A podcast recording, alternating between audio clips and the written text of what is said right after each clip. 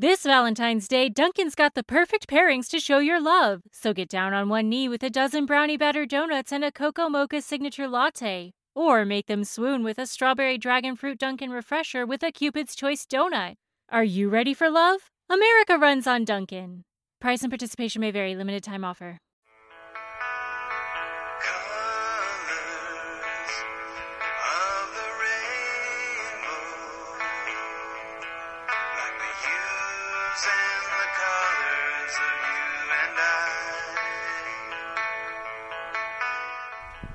Hello, and welcome to Betty in the Sky with a Suitcase. I'm Betty, Flight Attendant Betty, and in this episode, I had collected a bunch of stories that were ever so slightly could possibly be considered politically incorrect or offensive. They're stories about bodily functions and maybe a couple ethnic stereotypes.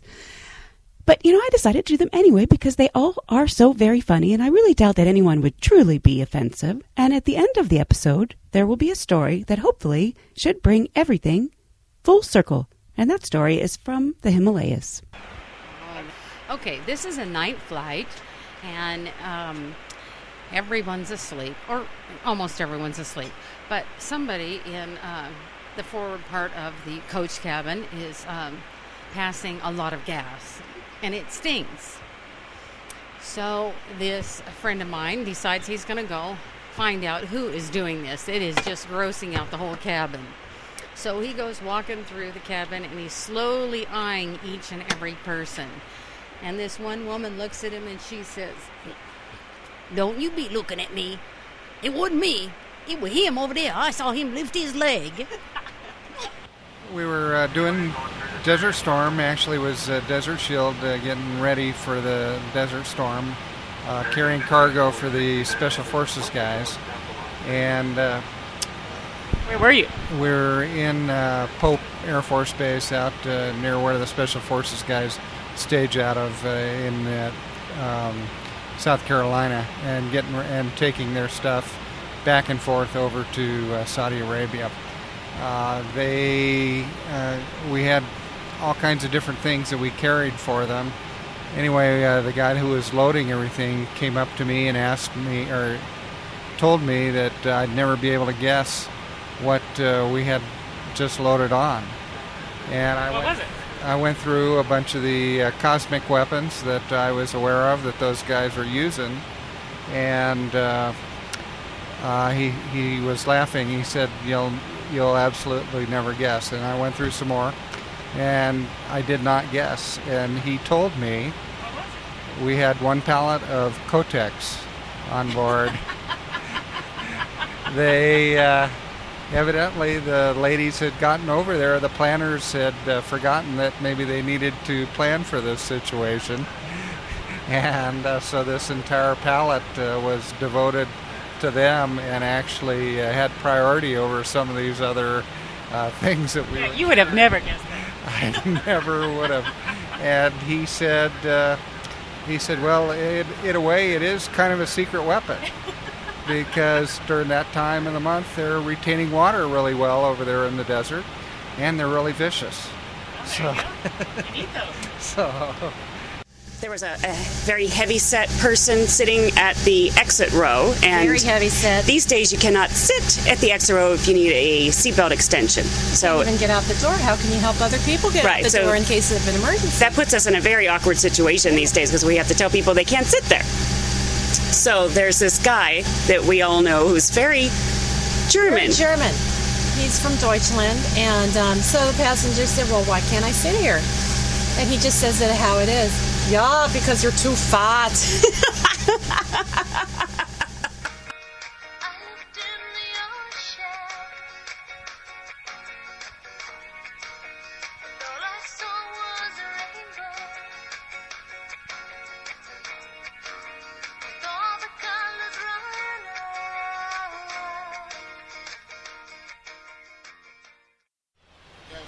Beautiful sunsets uh, going into Los Angeles, and they were doing this what they call a civet arrival, landing to the west, and it was just it was a clear, wonderful day.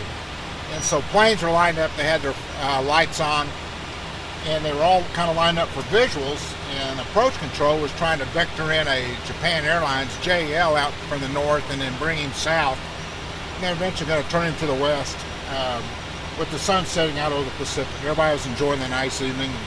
There was a gap between an airplane and an American, and they were going to take JL and stick it in between uh, those two airplanes. It was going to lead American in. And American uh, was asked by approach control, uh, American 123, do you see JL? He's at 2 o'clock, big 747. And he's what he's trying to do is get the, the American to say they see it so he can turn him loose visually. And of course, everybody along the arrival, because they're lined up for 100 miles back, I could see this big 747 lumbering to the south to get in line. American goes negative. American 121, uh, uh, 123 doesn't see the JL. Of course, everybody's astounded because everybody in the entire approach pattern could see this 747 lumbering around. So Amer- uh, approach control from LAX, SoCal is what they call it, once again says American 123, you got to be able to sit now. He's 1 o'clock. Put him in front of you for visual to uh, uh, runway uh, 25 left. Once again, American comes back. Negative contact on, on uh, JL. And now approach control is just exasperated because everybody else can see this airplane. He goes, American 123, you can't miss him. He's now 12 o'clock. He's 10 miles, big 747. You got to have him in sight. American snaps back. Negative. I told you I didn't have those damn Japs in sight. There's this dead silence on the radio, and then so this little Japanese voice comes on and goes, Oh, look into the sun, Yankee dog. Medical situations can be very sticky. We used to have airphones on all the aircraft types. Now there are some aircraft types that don't have airphones in the cabin. We have a medical service that we can contact 24 hours a day when there is something happening on board that we don't know how to deal with and we need medical advice. But on those flights now that don't have the airphone in the cabin, we have to ask the pilots to help. They have to contact the medical people and then relay it back to us. So now they have to get involved in some of those medical sticky situations also. We're flying from uh, Dallas to Seattle. And we get up to altitude, and I get a, we a pretty full flight. And I get a call from the uh, flight attendants in the back of the passenger experiencing some some pain in his in his uh, upper groin, lower uh, upper leg area. Oh, really? So now you know we got to do all the coordination with the radius. We don't have the uh, airphones on board. So I'm basically having first officer flying and talking on the radio, and I'm thinking we're gonna have to. We're about over Denver when this happens. I'm thinking we're gonna spiral down into Denver. It's me. First thing I think is possible heart attack, stroke, something like that. Well, as time goes on, as I get all the pieces of the puzzle, it's taking forever to coordinate. As you know, trying to talk to them and talk to the airmed people and all that through UMPs. So we start asking this question: Where exactly is the pain uh, directed? Well, it turns out that the pain is direct, directed in his testicle area. so we proceed with all these pointed questions about, you know, find out if he has. Uh, one of the things that stood out, he asked a whole bunch of these series of questions, and this is a doctor on the other end. He goes, well, find if there's a bloody discharge. I'm thinking, oh great, this is good. this is really good. I'm really enjoying this, you know. And so we get to the bottom, and it turns out that the guy comes back. It sounds to me like he has testicular torsion. I said, what? Yes, sir. I said testicular torsion. What's that? Twisted gonads, I oh. guess. I said, oh, that's very interesting. And he said, well, I said, it appears to be a lot of pain, and you may have to land short. And he goes, well, it should be okay. It should be okay, but uh, just keep us posted. And so, Gordon, we finally we get to Seattle. Thank goodness. We get to we get to the uh, the airplane in Seattle. We had the paramedics meet the flight. This poor guy couldn't even walk down the aisle. He needed like some assistance, and they put him like in a wheelchair or something down the stretcher. Took him off to the hospital or something. It real. How did they get him twisted? I didn't ask. When I was traveling in India, we took some very, very long car rides, taxi rides, and traveling by car in India is just basically a nightmare. There, there's just animals in the road and people on bikes with babies and there's there's nobody goes in any direction. Everybody just honks and goes wherever they want. Cars keep going straight at each other really pretty fast until the very last se- second and then they they swerve to get out of the way. It's like playing chicken. It's very very stressful. And the other part about a long drive, like almost an eight hour drive in a car in India, is that you have to be so very careful not to get sick there. You have to be so careful about what you eat that on this long eight hour car ride, my friends and I were taking, we weren't going to like eat on the side of the road. And so we had prepared for this before we went, and we had brought things like granola bars and trail mix and beef jerky just for those times where we knew we would not be able to eat. And on this very long taxi ride, we had three flat tires along the road. So we had already were very, uh, feeling very thankful for our taxi driver to drive us all this way. It was very difficult. And we were eating some beef jerky in the taxi and we felt rude not offering the taxi driver some since you know he hadn't eaten either. So we went ahead and offered him some thinking that he must know what it was but apparently he didn't because he took some of the beef jerky and he ate it and he immediately stopped the car got out and on the side of the road there was this very dirty pipe with water dripping out of it and he gets under there and he put his head under it and he stuck his tongue out and he was trying to you know get you know wash his mouth out of this offensive thing because we had basically you know he was hindu and we had given him cow and it's sacred and here we're giving him you know it's it's very uncomfortable. And here we were just trying to be polite and instead we were completely offensive. In Guantanamo Bay, Cuba. Now we're doing the drug air intercept mission in the Falcon, and we did the F-16 radar in there, the APG-66 with the Westinghouse FLIR, and we would do uh, we would chase the bad guys coming in the United States to drop drugs. One of our operating bases was Gitmo. I've spent so much time in Gitmo, sitting there at the officers club, throwing rocks at land crabs, waiting for you know Julio Iglesias to come up and go get them. Anyway, so we're sitting there, and uh, one of the things with Gitmo is, you know, you have a fence line with about, uh, I'd say it's a quarter mile final for runway. I want to say it's 1 0. It's been a while since I've been there. It's called the fence line, you know, and you cannot be west of the fence or else the Cubans will shoot at you. At worst, the best, you're going to get a violation and be in big trouble. So, anyway, we all sit there when we're not flying, the airplane's ready to go, and we grade and, you know, talk crap about the guys that have come in on short final for runway 10 all of a sudden we hear we're sitting there at the uh, O Club. We hear this piece of crap turboprop blah blah blah blah blah blah blah coming behind us, like right over the O Club behind behind us. It's obviously clearly west of the fence, clearly in, in deep kimchi, right? Blah blah blah blah blah blah. blah. What it was is this uh, Cuban turboprop was coming to drop off their pilot to retrieve a MiG-23 that had defected to uh, Gitmo about a week earlier before we had gotten there. So they had a MiG-23 on the ramp, and the Cubans, of course, they don't care about Cuban airspace. They're flying right over. They're dropping off the guy to get their plane. So we're like, oh, that's cool. Okay, that's hot shit. Anyway, uh, so we're sitting there. Of course, you know, Julio's not coming up yet. So next thing we hear is, you know, big 23 fire off. Starts getting up to the hold short line. Gets up there, afterburner, full vertical, full loop. You know, real nice little air show. Gives about 20 minutes of air show, wings swinging up, forward, backward, doing his Cuban 8 shit, I guess, because he's a Cuban. You can do that, you know? And the next thing you know, he's out of there. Okay, so we all think that's really cool. And, you know, we're, we're done with our deployment. We're talking to base ops getting out of there.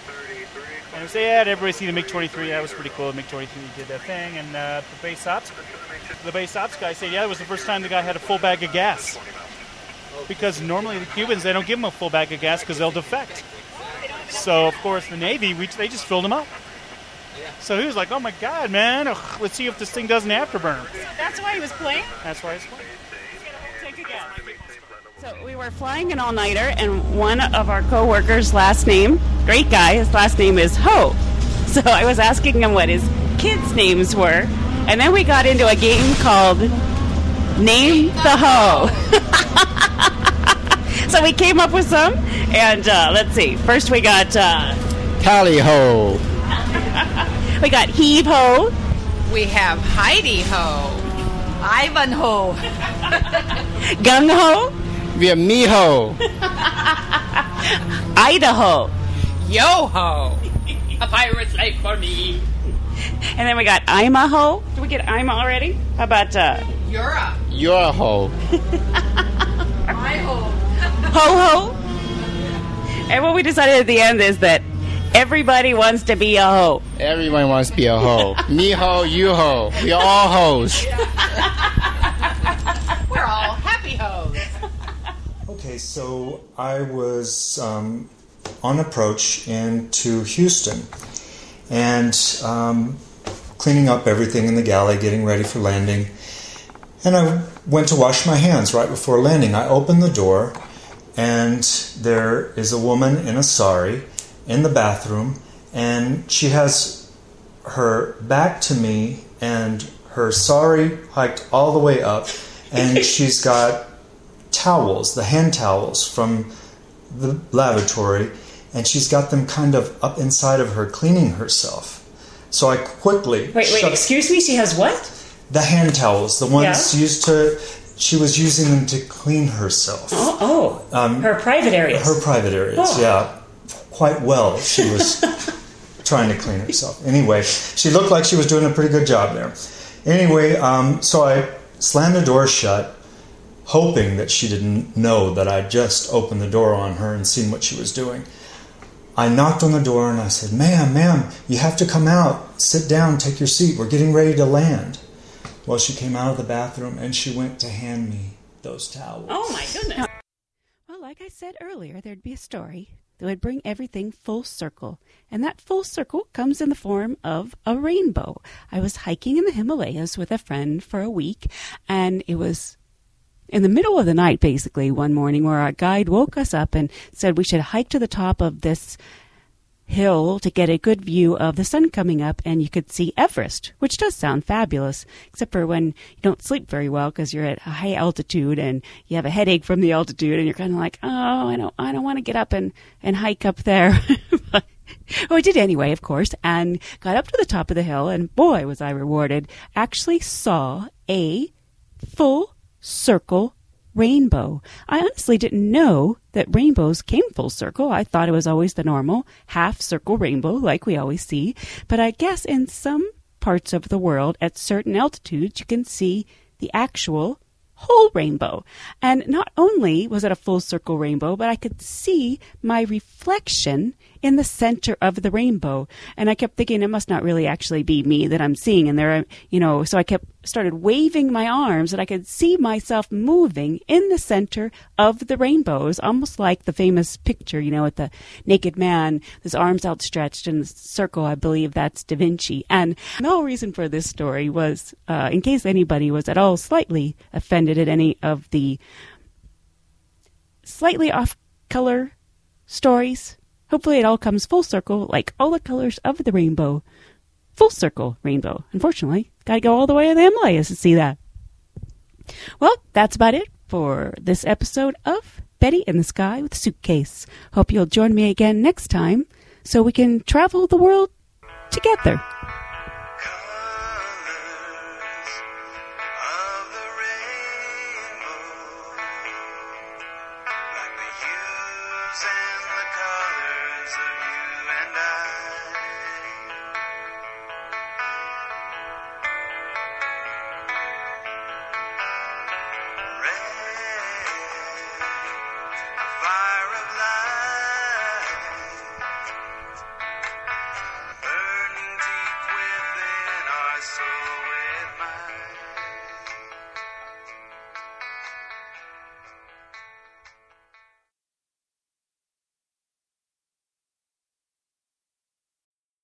Valentine's Day, Dunkin's got the perfect pairings to show your love. So get down on one knee with a dozen brownie batter donuts and a cocoa mocha signature latte. Or make them swoon with a strawberry dragon fruit Dunkin' refresher with a Cupid's Choice donut.